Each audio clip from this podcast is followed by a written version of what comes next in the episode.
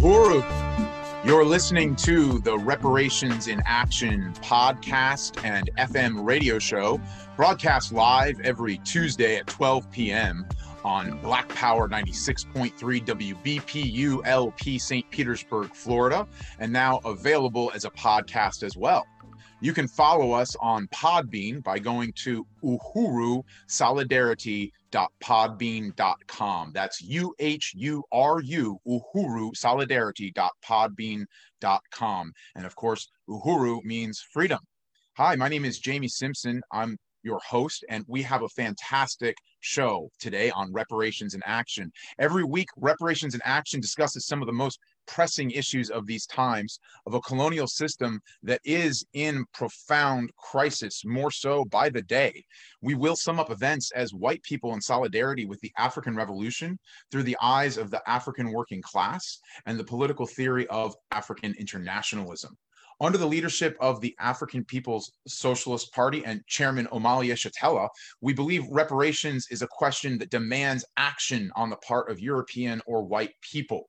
As always, we'd like to begin by saluting this radio station Black Power 96.3 WBPU LP St. Petersburg and the African People's Education and Defense Fund, the nonprofit profit that guides the work of this radio station, uh, whose mission state, statement is to address the grave disparities in human and civil rights faced by the African communities, as well as disparities in health, economic development, healthcare, and education faced by the Black community.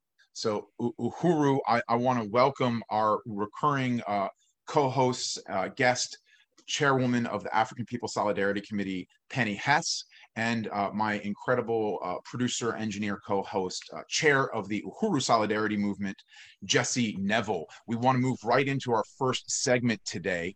Um, there were some incredible rallies that happened this weekend around uh, opposing white nationalism, and we want to hear some of that now.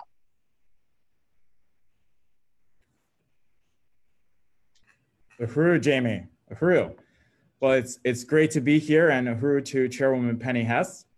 And um, yeah, I I um, am excited to report back. I can just kick this off. We want to report back from a recent uh, political action that was coordinated by the Uhuru Solidarity Movement here in uh, St. Petersburg, Florida. This was in response to escalating tensions between mostly white protesters in downtown St. Petersburg that have been protesting for several months now, and a group of pro police, pro Trump, uh, so called MAGA motorcycle caravan called Blue Thunder. In the midst of all of this, uh, the Uhuru Solidarity Movement, the organization of white people working under the leadership of the African People's Socialist Party, and uh, Chairman Omali Yeshitela, we organized a rally against white nationalism on Saturday on the steps of City Hall. USM called on white people to come out, take a stand for reparations to the African community and white solidarity with Black Power. And we were uh, honored to be joined by Director Akile Anai, uh, the Director of Agitation and Propaganda of the African People's Socialist Party and a former city council candidate.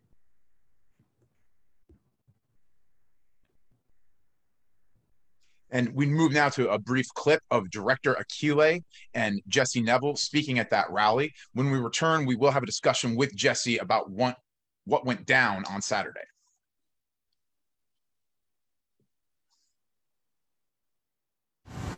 So this is the Black Liberation Movement. This is African people defining on our terms our struggle.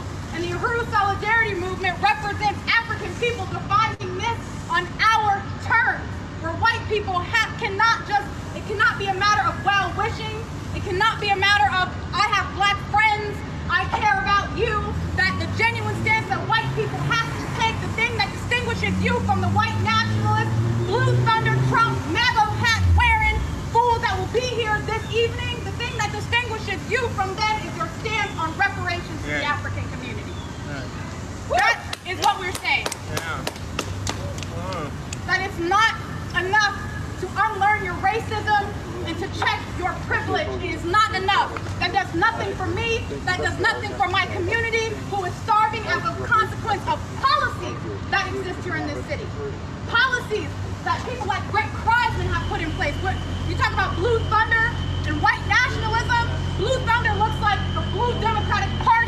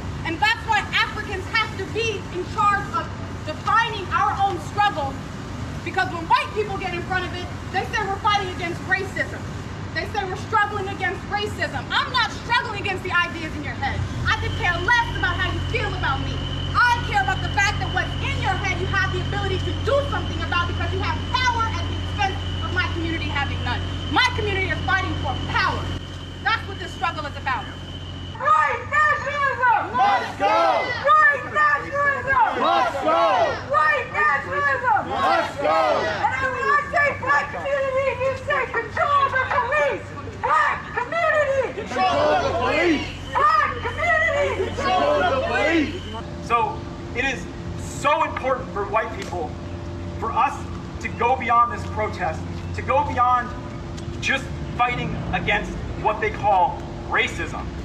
And I know that can be uncomfortable for some of us to hear because we're so accustomed to saying it's racism and we have to be anti-racist and things of that nature. But as Chairman Omali Yeshitela has explained to us, racism is the ideological underpinning of capitalism. Racism is what we white people came up with. We came up with this set of ideas that black people are inferior, that we are white, and that we're superior, in order to justify lynching African people, which we did, raping African people, which we did, lynching and scalping and murdering the indigenous people, which we did, in order to secure our place on the pedestal on their backs. Every white person in this country, in some way, shape, or form, sits on the pedestal of the stolen wealth, stolen resources, and stolen lives of African, indigenous, and colonized people. Yes, that includes uh, white men. Yes, it includes white women. Yes, it includes white LGBT people. Yes, it includes white Jews like myself. It includes the Irish. It every single group of people who faced oppression or persecution at the hands of white power. We didn't we didn't struggle to overturn white power. We struggled to join white power to make white power nicer to us so we can live a more comfortable life on the backs of the oppression, the torture, the exploitation of black people, of indigenous people, of other colonized people. All right. Those uh, were the sounds of the rally against white nationalism held by the Uhuru Solidarity Movement here in St. Petersburg, Florida, the steps of City Hall on uh, October 3rd. So, Uhuru, Jesse, um, r- really moving stuff. Can, can you tell us what was the goal for this rally? Uhuru, Jamie. Well, first of all, I want to salute our leadership, Chairman Omali Yeshitela and the African People's Socialist Party for creating the organization that held that demonstration that you just uh, heard, which is the Uhuru Solidarity Movement. Again, the organization of white people working under the leadership of the anti-colonial African working class, under the leadership of the African People's Socialist Party. And our mission is to go into the white community and win other white people to take a stand in solidarity with the African Revolution and with the, the fact that white people and all of white society owes reparations to African people for hundreds of years of, of enslavement, of oppression, of colonization that built our wealth at the expense of African people. And I also want to salute the African People's Solidarity Committee and Chairwoman Penny Hess, who's here. I know we're going to be talking about the incredible 44th anniversary of this organization, which is the, the organization that leads USM, uh, the cadre organization of white people under the leadership of the party. And this particular demonstration, like any demonstration carried out by the Uhuru movement, was designed to bring people beyond even just what it means to demonstrate. And in this case, it was an it was an attempt to really intervene in this whole situation that's going on in this city, where uh, the city government and the local bourgeois media, the ruling class media, have uh, really framed the struggle in St. Petersburg in a way that has absolutely nothing to do with the murder of George Floyd, with the murder of Breonna Taylor, with the murder of Tyrone Lewis, with the murder of African people that happens every single day. They've uh, turned it into some some kind of white-centered opportunist uh, thing of you know liberals versus or Democrats versus Republicans or liberals versus MAGA supporters or something to that effect.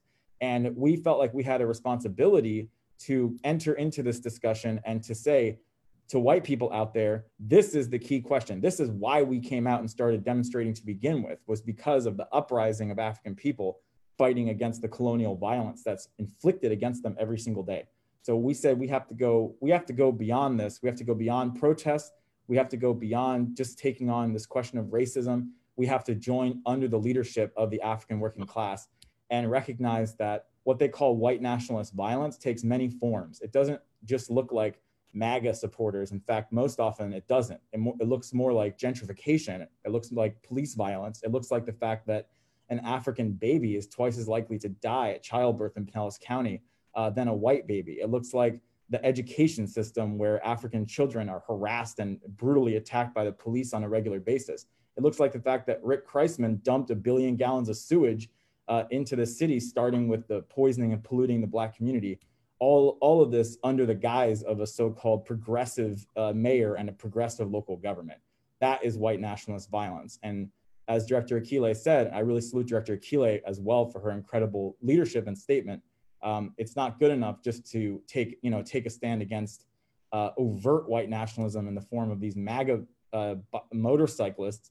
Uh, we have to be against the whole the whole system that rests on the oppression of African people, and that means reparations to the African community.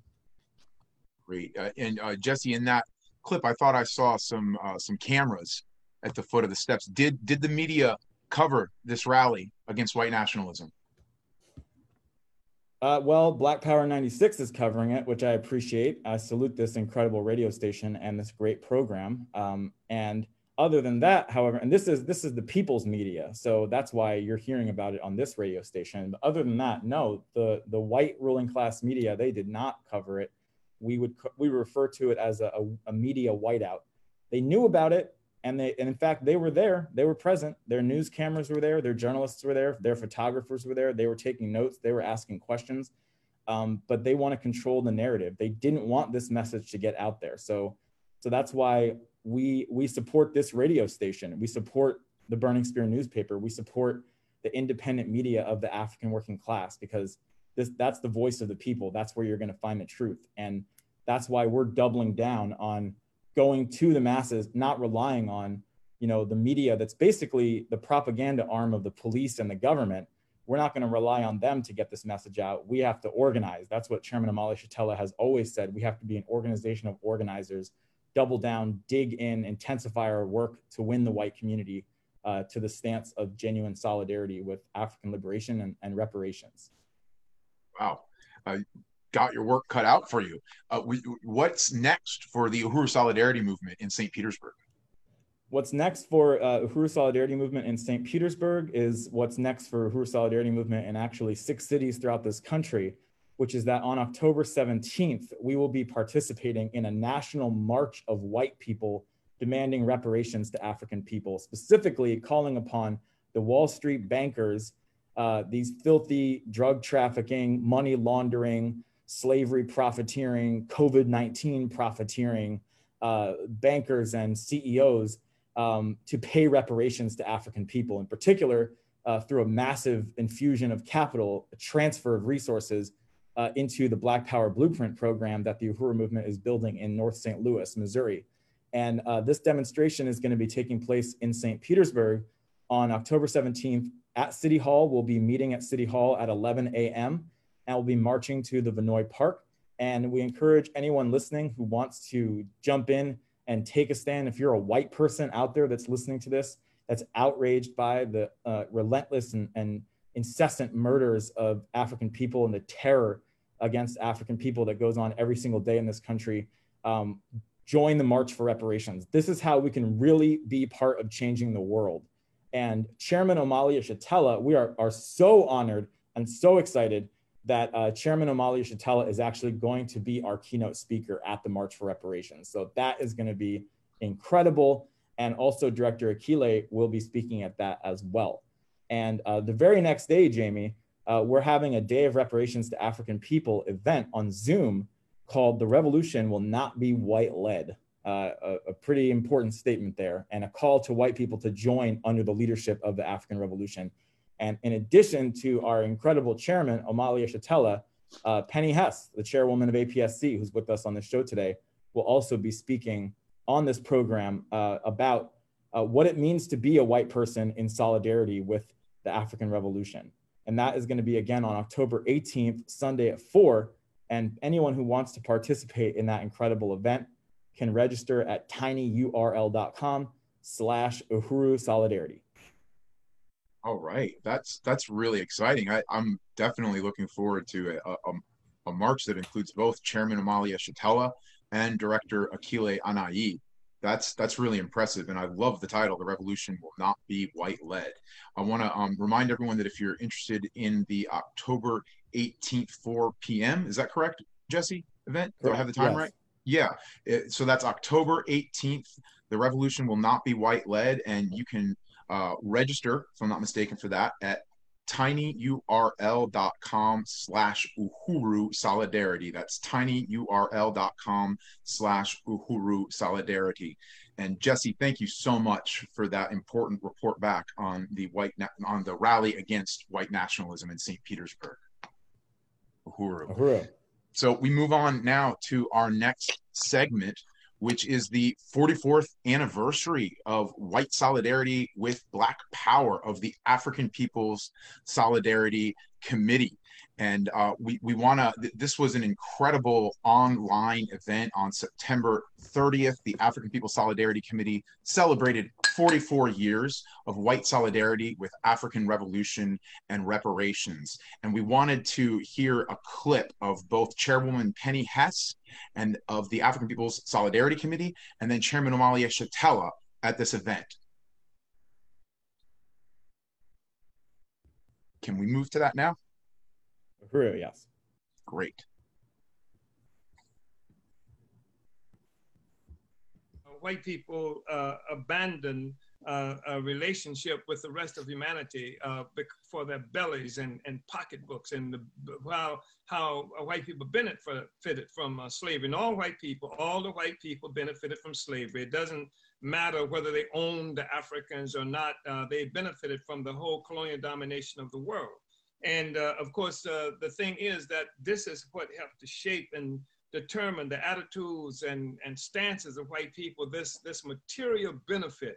And I think it's important to say that because white people are human beings uh, who uh, came into this relationship uh, with the rest of us through the advent of slavery and colonialism, the relationship that we're dealing with right now. And so uh, their children are fed, your you know, your, your resources are acquired, your future is determined and, and predicated upon maintaining this relationship. And so, uh, uh, and it has been something that white people have uh, eagerly and enthusiastically uh, carried out. Even, you know, the mythological white working class, in fact, has been on the front lines of the most brutal assaults, so, you know, like on African people and what have you. So that's, it's a well-earned thing. And uh, and then there's this also this assumption that prevails uh, in this uh, in, in much of the world, perhaps most of the world, uh, because uh, uh, imperial white power dominates most of the world. Uh, most of the world lives under the thumb of imperialist white power and and have been susceptible to to how it has defined the world and people's relationship in it. And so Africans have been defined out of humanity almost, and uh, as bestial uh, uh, you know, we can't learn, we can't lead, we can't do anything ourselves.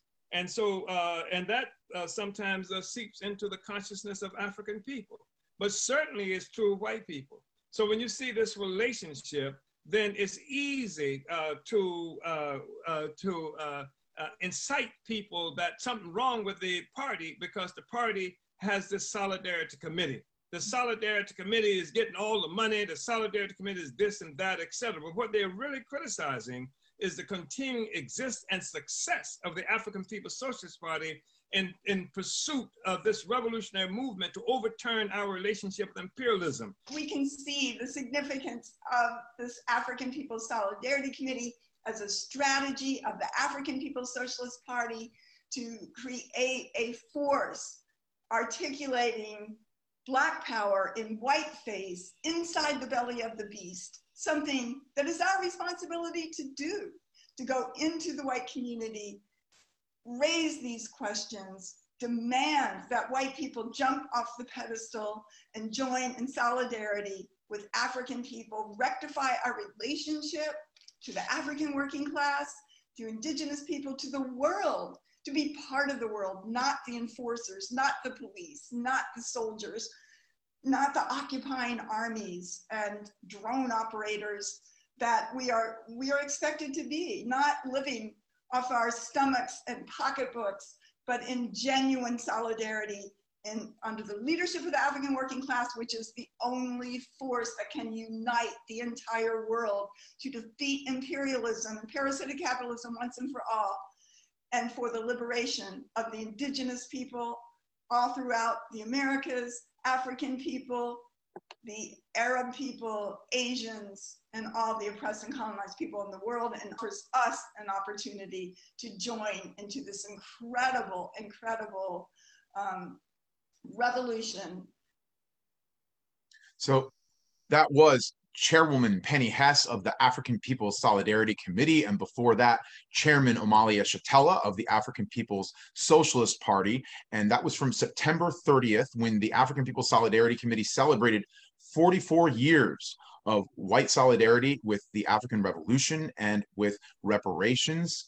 And uh, for the entirety of that 44 years, since 1976, Chairwoman Penny Hess, who joins us today, has led the African People's Solidarity Committee, never once turning her back on this revolutionary process, on the African Revolution, holding that position the entire time. Penny Hess has struggled tirelessly under the leadership of Chairman Omali Yeshitela and the African People's Socialist Party uh, for reparations, for principled solidarity. And over the, the course of these four years, really set the standard for what white solidarity with the African working class through reparations looks like in the real world. And on September 30th, the online event was titled The African Revolution Behind Enemy Lines 44 years of white solidarity with Black power. And Chairwoman Penny Hess of the African People's Solidarity Committee joins us. Uhuru and welcome, Chairwoman Penny Hess.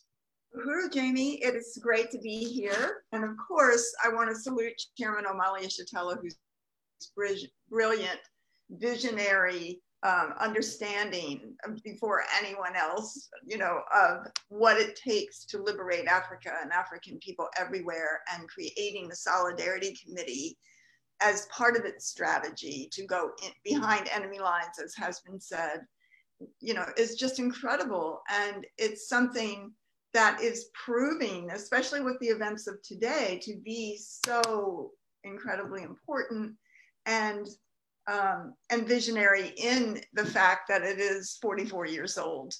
And I want to uh, salute Deputy Chair Ona Zené Yeshitela, under whose leadership, direct leadership, so many of us, really all of us in the African People's Solidarity Committee work every day in one form or another, and the National Central Committee of the party, which is just incredible and spans the globe. Also, I want to salute Comrade Jesse Neville, who is the chair of the Uhuru Solidarity Movement. That those great examples of presentations at the rally this past weekend, um, that was just excellent. So it's great to be here. And um, it's really great to have you, Chair. Thank you so much for those salutes. I, I really re- unite with them and, and appreciate them. And, you know, it, it was such an incredible event.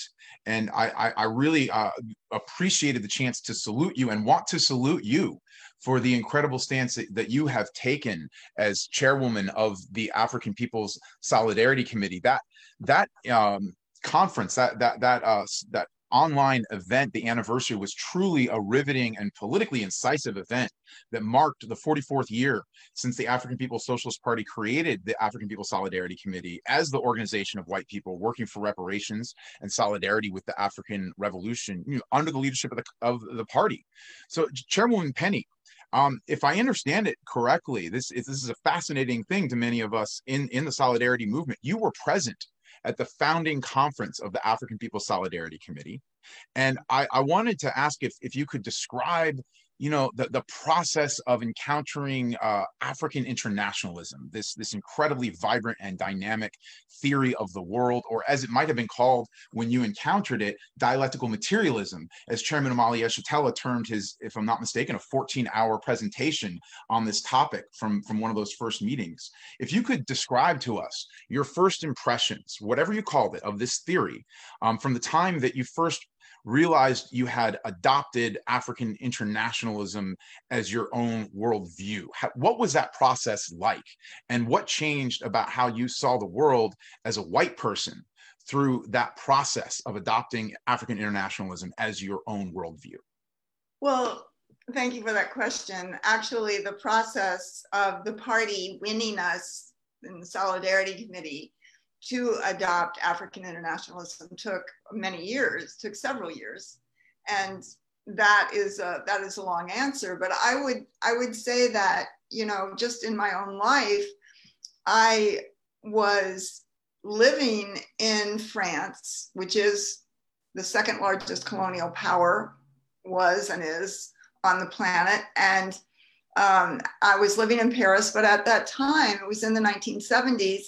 I met African people from around the world, and especially from inside the United States, who had, who were being, you know, living in France as quote exiles, and even as France, you know, just terrorized and murdered and still does and slaughters and exploits African people um, in their own, you know, their own colonial subjects in Africa and around the world um, they accept a kind of, you know, they, they put forward this idea of France as um, the beacon of freedom, of liberty, of, you know, of, um, you know, all kinds of um, ideological and political freedom, et cetera, which is, you know, I'm actually going to address some of that a little bit later, but I did have the opportunity to, to meet people and I began to have a different understanding of the world. And I began to read the newspaper Le Monde, which at the time had, um, you know, was, was, it's not revolutionary in any way. It's completely an imperialist paper, but it was taking on the US role in Vietnam and the US war against against the people of Vietnam. And it was also what the US was doing in Africa.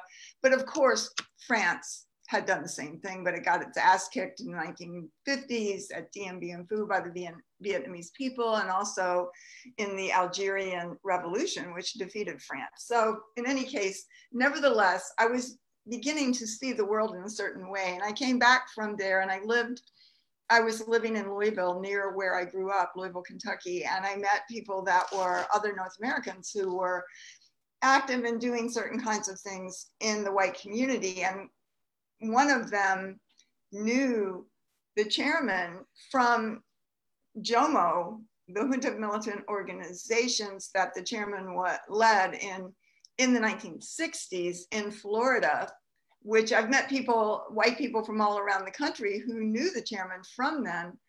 Uh, and she took me to hear the chairman speak at, at an event that was in the YMCA in um, the African community of Louisville in uh, maybe like in August or early September of that year, 1976. And I was extremely impressed because the chairman had a huge map of Africa and immediately began saying what was happening basically the liberation struggles and the status of them in every single country in Africa, and also talked about the necessity to destroy the colonial borders and unite Africa. And it was just a brilliant presentation, which I, you know, I, I was I was just blown away. I was so impressed by it. And on that trip to Louisville, Chairman Omali Yeshitela, because he didn't live there, but he was going around in a kind of tour and organizing the Solidarity conference, founding conference, which was going to be held in St. Petersburg, Florida, September 30th. I think it was actually a three day event. And um, so, you know, I was then in a house event where he was speaking and speaking to white people about coming. And so a carload of people went to Florida, went to St. Pete on the, uh, for that weekend. And uh, I was I was part of that. And during that during that founding conference, the chairman gave a 13 hour over the course of two days 13 hour presentation on dialectical materialism. And it was basically the foundations of African internationalism. He was taking on, he was bringing together the understanding of, of dialectics and materialism and um, going into reading passages of Karl Marx that were incorrect, you know, that put white people, white workers in the center, but yet talked about, quote, primitive accumulation of capital being the enslavement and kidnapping of African people, the genocide of the indigenous people, the opium wars against the Chinese, and basically the US or imperialist European um, wars of occupation against the people on the planet Earth. So it was an amazing presentation that the chairman gave. Unfortunately, there was no recording of it at that time, but it was it was really really powerful and moved me deeply. And off of that, the chairman and the party and Omowale Kafing was there as well. Other um, members of the party at that time. They also gave workshops on how to sell the Burning Spear newspaper, how to organize um, a branch or unit, you know, how to, to do what we needed to do.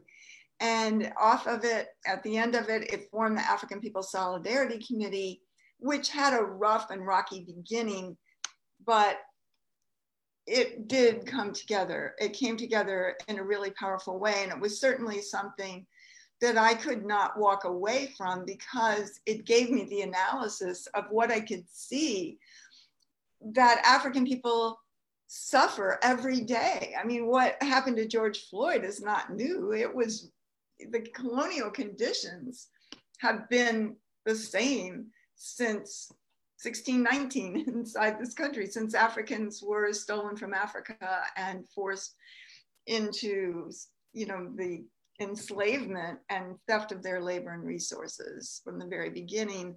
And it, you know, it just explained the world to me. And it was really a it was really exhilarating to be able to see the world as it really is, to understand these things, to understand what classes in the world, what the colonial question means, what white people sitting on the pedestal means, why this violence towards oppressed and colonized people in this era of revolution of anti led by anti-colonial struggles mean, being the main trend in the world.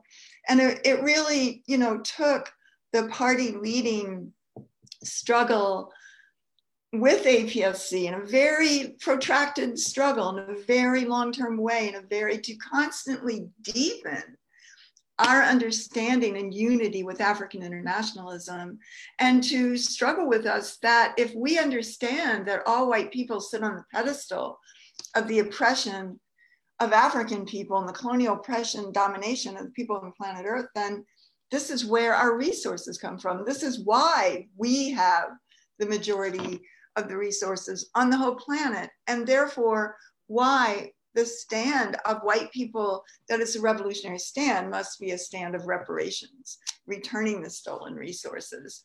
And we understood that to a certain extent, and we had many important events beginning the walk against genocide, um, Uhuru Pies, you know, these kind of institutions and work that we were out there in the midst of the party led campaign to free Dessie Woods, smash colonial violence, the struggle against the death penalty, the African solidarity with the African National Prison Organization, and many things. And we did carry out some of that, but there was ongoing struggle with us to really understand that African internationalism is our own worldview. It is not something, when the party asks us to raise resources, that is not a favor, that is not charity that we would be taken on. And that we, we went through a period of struggle. It came to a head in 1985, almost 10 years later, nine years after the founding of APSC.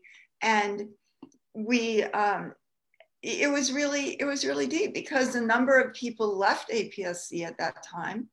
And those of us who stayed, and there are many people in APSC who are from that period, you know, and um, but those of us who stayed said that we unite that African internationalism is our worldview. Chairman Omali Yeshitela is our leader, and that and that if we understand and unite with African internationalism as our own worldview, the worldview of seeing the world through the eyes of the African working class, then we we unite with we have a responsibility to win other white people and ourselves to a stand of reparations. And the party doesn't need to, to tell us that because we come to that conclusion as well. And it really, it was a light bulb that went on. It was really deep and it was really, really exciting. We want to have more events because I do want to tell that whole story and be able to discuss it with Chairman Omali Yeshitela. I just really also at the event on September 30th here, um, you know, Chairman Omali Yeshitela was a brilliant, amazing, as always. He answers every question. He just, you know, he has founded an ideology that must be carried out by organization, cadre organization, is the unity of theory and practice.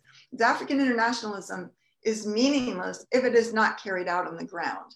And it takes the party, the African People's Socialist Party, and, and the cadre stance of APSC to, to carry it out. And, you know, he just, he just, everything he has this brilliant answer for. You can ask him any question, and he's going to show you you know the reality of it the what it means what it this particular thing's relationship to imperialism and colonialism and the right of the African working class to be free and liberated. So I just appreciated that event so much. Chairman Omali Yeshitela was incredible, as he always is. And, you know, from his studies every Sunday at 8 a.m.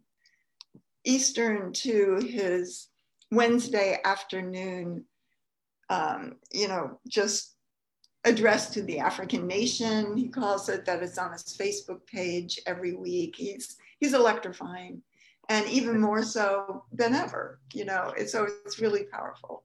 I, I concur. We're, we're, talking with Chairwoman Penny Hess of the African People's Solidarity Committee about the 44th anniversary of the uh, founding by the African People's Socialist Party of this organization of white solidarity with Black Power. And, uh, you know, Chairwoman Penny, I, I concur. It was such an electrifying uh, event, and uh, Chairman Omali Yeshitela was on fire, as were you.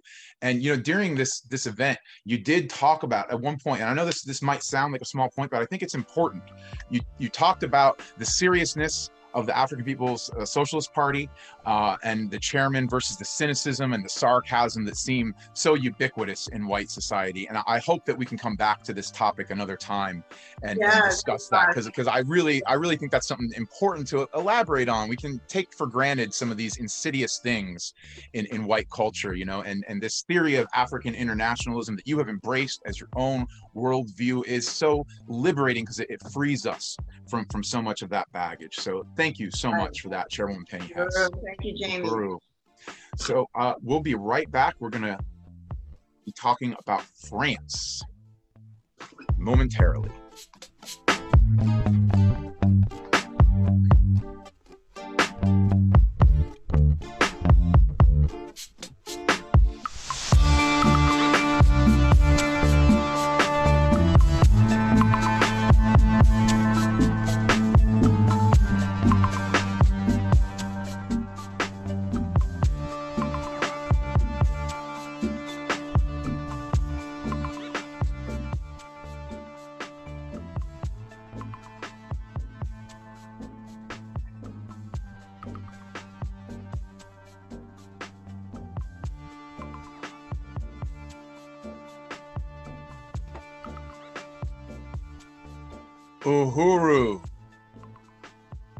Welcome back to Reparations in Action. Let's move now to some international news with Penny Hess. Uhuru, Chairwoman Penny Hess, can you talk to us about the news from the colonial state of France? Well, yes, and I um, um, thank you for opening this up and just coming out of our discussion about the founding of the African People Solidarity Committee. But you know, it, it's really hard to find any international news right now. The only thing that's in the major US imperialist papers basically is the Trump uh, colonial or coronavirus COVID 19 situation. I mean, and the elections. So, which we will sum up probably next week. But, you know, just to find some international news, the US is still out there slaughtering people, colonial domination, wars of occupation, you know, just all over the world. And so, one of the things that we wanted to talk about is um, something that is is ongoing and is something that the Burning Spear newspaper has um, raised quite a bit, and certainly Secretary General of the African Socialist International, Luwezi Kinshasa, has talked about quite a bit. He was born in Congo. He is, um, you know, uh, based in London at this time, but he's talked about French colonialism in Africa today. And, you know, I would start, Jamie, with saying that the, um, the worldwide French colonial empire uh, in the um, 19th and, and 20th centuries were second only to the British Empire. And that everything about France that, that is supposed to be this freewheeling, loves artists, loves people around the world, international, you know, just uh, freedom of ideas and art and all this kind of thing is soaked in the blood, the terror, the exploitation and genocide of African, Asian, and Arab people around the globe. And it, you know, so it has to be looked at in that reality. France called imperialism, its colonial domination, a quote, civilizing mission. And, you know, just the disgusting repulsive nature of that statement as it destroyed the civilizations of African, Asian, and oppressed peoples everywhere in the name of this brutal white power that exists today. And that it was the colonial domination of, of its colonial subjects in terms of stolen gold, stolen labor, um, pushing drugs on the Vietnamese and throughout Southeast Asia, and you know just so many other vicious colonial violence that is the pedestal for this whole myth that is Paris today. You know that um, tries and all of these boulevards of Paris and the Champs Elysees and you know, these grand buildings are all built on the wealth stolen from the peoples on the planet Earth. So, you know, we can see that the colonial question is the key question. It was said by Director Akilé and Jesse in the opening, it's said by Chairman Omali Yeshitela. It's still the key question today. And you know, the African working class protests in response to George Floyd in this period has challenged colonial monuments the world over. And, and, you know, in some of the former French colonies or French neo-colonial possessions of the Caribbean islands, some of the um, the colonizers who had statues there had to be taken down.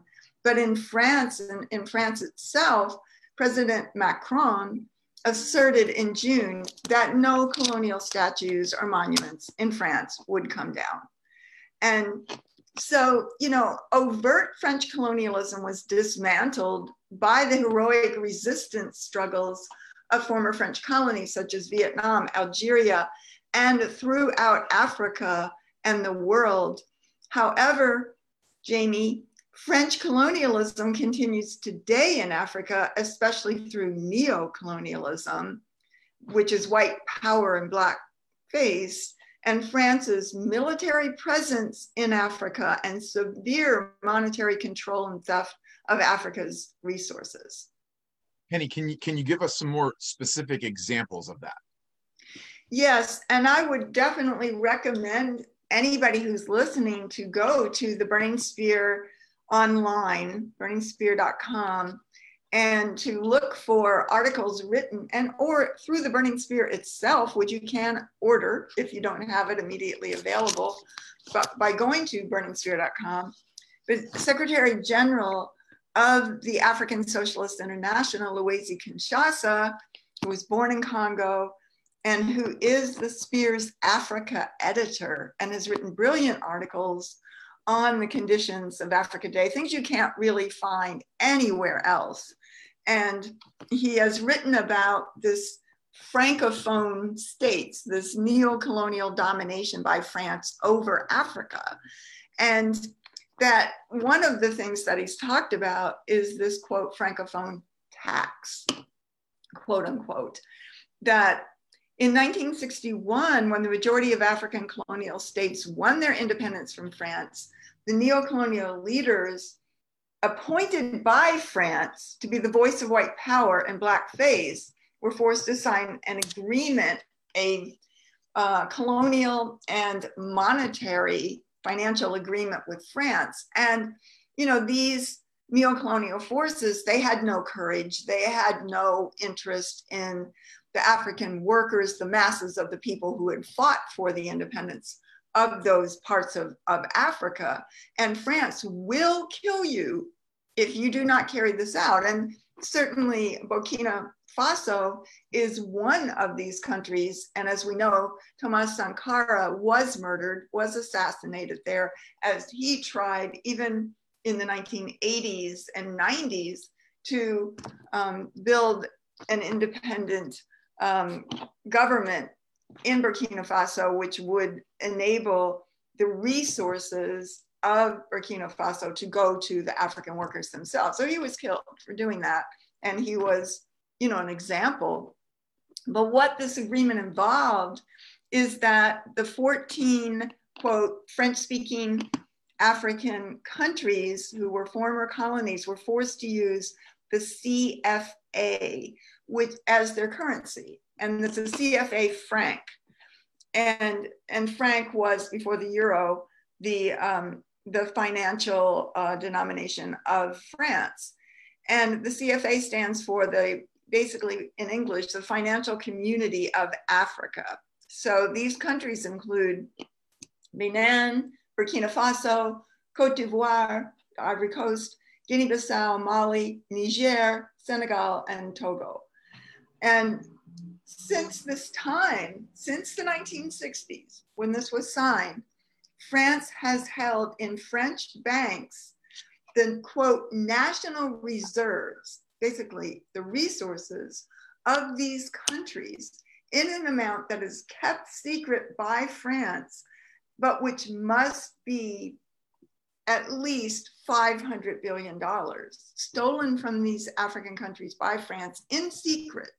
And that more than 80% of the reserves of these 14 French speaking countries are kept in this operations account controlled by the French Treasury. And um, according to this so-called agreement, France can automatically confiscate the national reserves of these African countries and does it anytime it wants. And just to make the point that the poverty in Africa is greatest in these countries and that the, the French speaking, you know, colonial, colonized countries of France um, control only 19% of Africa's overall gross domestic product. So there's so much to, you know, to say about this. Yeah, there's there, there's a lot for, for wealth in France. Where would France be today without that? Because obviously right. it is the basis of French wealth today. And and and it seems to be the, the basis of, of African poverty taking taking that much having that much power. Can can you speak also to the military question? Is there a French military presence?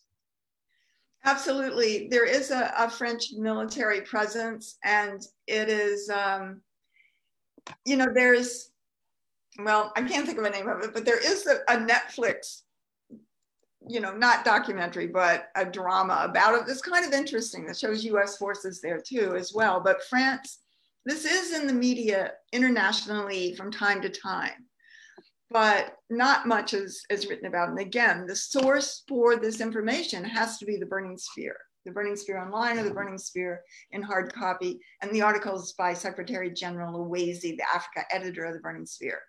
But that France has over 5,000 troops stationed in Mali. And they're constantly, and this has been going on for um, close to 10 years, but um, France, uh, yeah, France, the French forces are constantly engaging, you know, waging war. They're, they're engaging in battles with African forces, struggling against them. And they say that they are there to fight terrorism but so what they're doing is fighting any sector of the African population of Mali or that region to gain power in their own hands. And France is, is in a very stated way, even in the media that covers this, is clearly hated by the masses of the people, of African people in Mali. And that um, in this past July, an African civilian you know, just regular African human being was killed by French armed forces, and two others were wounded in Mali.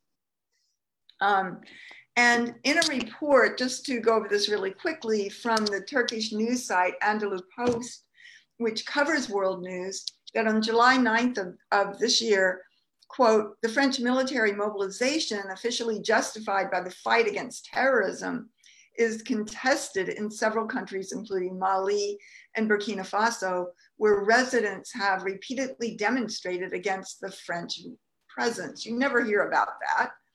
Um, the situation worsened last Tuesday, and again, this is from July, uh, when a Malian civilian was shot dead and two others wounded by French soldiers.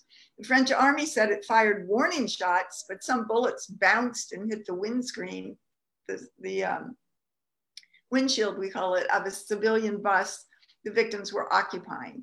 It is it said this the seriously injured civilian was evacuated by helicopter to a hospital of the Barkhane force in Gao, but died of his injuries. All steps have been taken, quote, we're still quoting here, to ascertain the exact sequence of events um, France said, expressing its condolences to the family of the deceased. The incident has revived anti-French sentiment in, in Mali, however. Local media source Kati24 quoted Malians who said the shooting was not an accident, but a premeditated act that the French soldiers must leave Mali quickly and that Malian authorities must breach the defense agreements between Mali and France.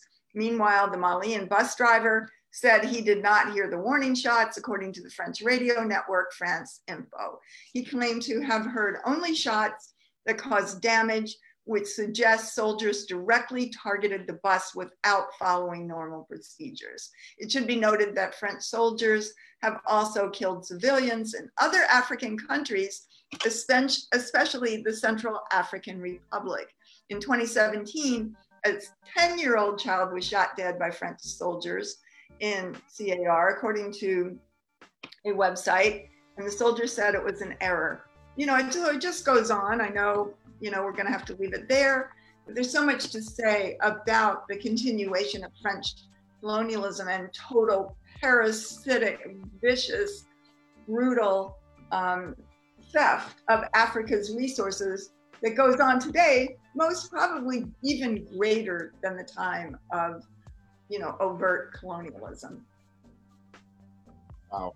Uh, Penny Hess, chairwoman of the African People's Solidarity Committee, thank you so much for that check in around uh, what French colonialism continues to do to African people and on the continent of Africa. Um, Reparations in Action will continue to uh, report on uh, white power, and in particular, uh, we'll have this recurring focus on European colonialism in Africa as as the weeks go on. We are coming up on the last uh, few minutes of the show here. I want to salute Jesse Neville, uh, my co-host and engineer of Reparations in Action. I want to salute you, Chairwoman Penny Hess of the African People's Solidarity Committee, for uh, helping us to carry out this show today and for being a, fantastic guest on the show as well. And uh, I want everyone listening to know that the March for Reparations on uh, is happening on October 17th, 2020, in cities across the United States. You can check out a new video of that at uhurusolidarity.org slash march. And also, I want to remind everyone that on October 18th at 4 p.m. Eastern Standard Time, that's a Sunday, the, there is the event, The Revolution Will Not Be White Led, a Day of Reparations to African People event on Zoom featuring Chairman Omali Yeshitela and African People Solidarity Committee Chairwoman Penny Hess. You can register at tinyurl.com slash uhuru solidarity. And don't forget to check out Omali Taught Me on Sundays at 8 a.m. on Chairman Omali Yeshitela's Facebook and youtube.com, The Burning Spear. That's a fantastic weekly study conducted by the chairman of the African People's Socialist Party, Omali Yeshitela. Don't miss it again. That's Omali Taught Me on Sundays, 8 a.m. Chairman Omali Yeshitela's face, Facebook page and youtube.com slash the burning spear. And with that, I also want to remind people to register for the March on the White House, which is sponsored by the Black is Back Coalition and the conference that will follow it on November 6th through 8th. You can go to blackisbackcoalition.org for more information. Again, that's November 6th and 8th, and it's blackisbackcoalition.org.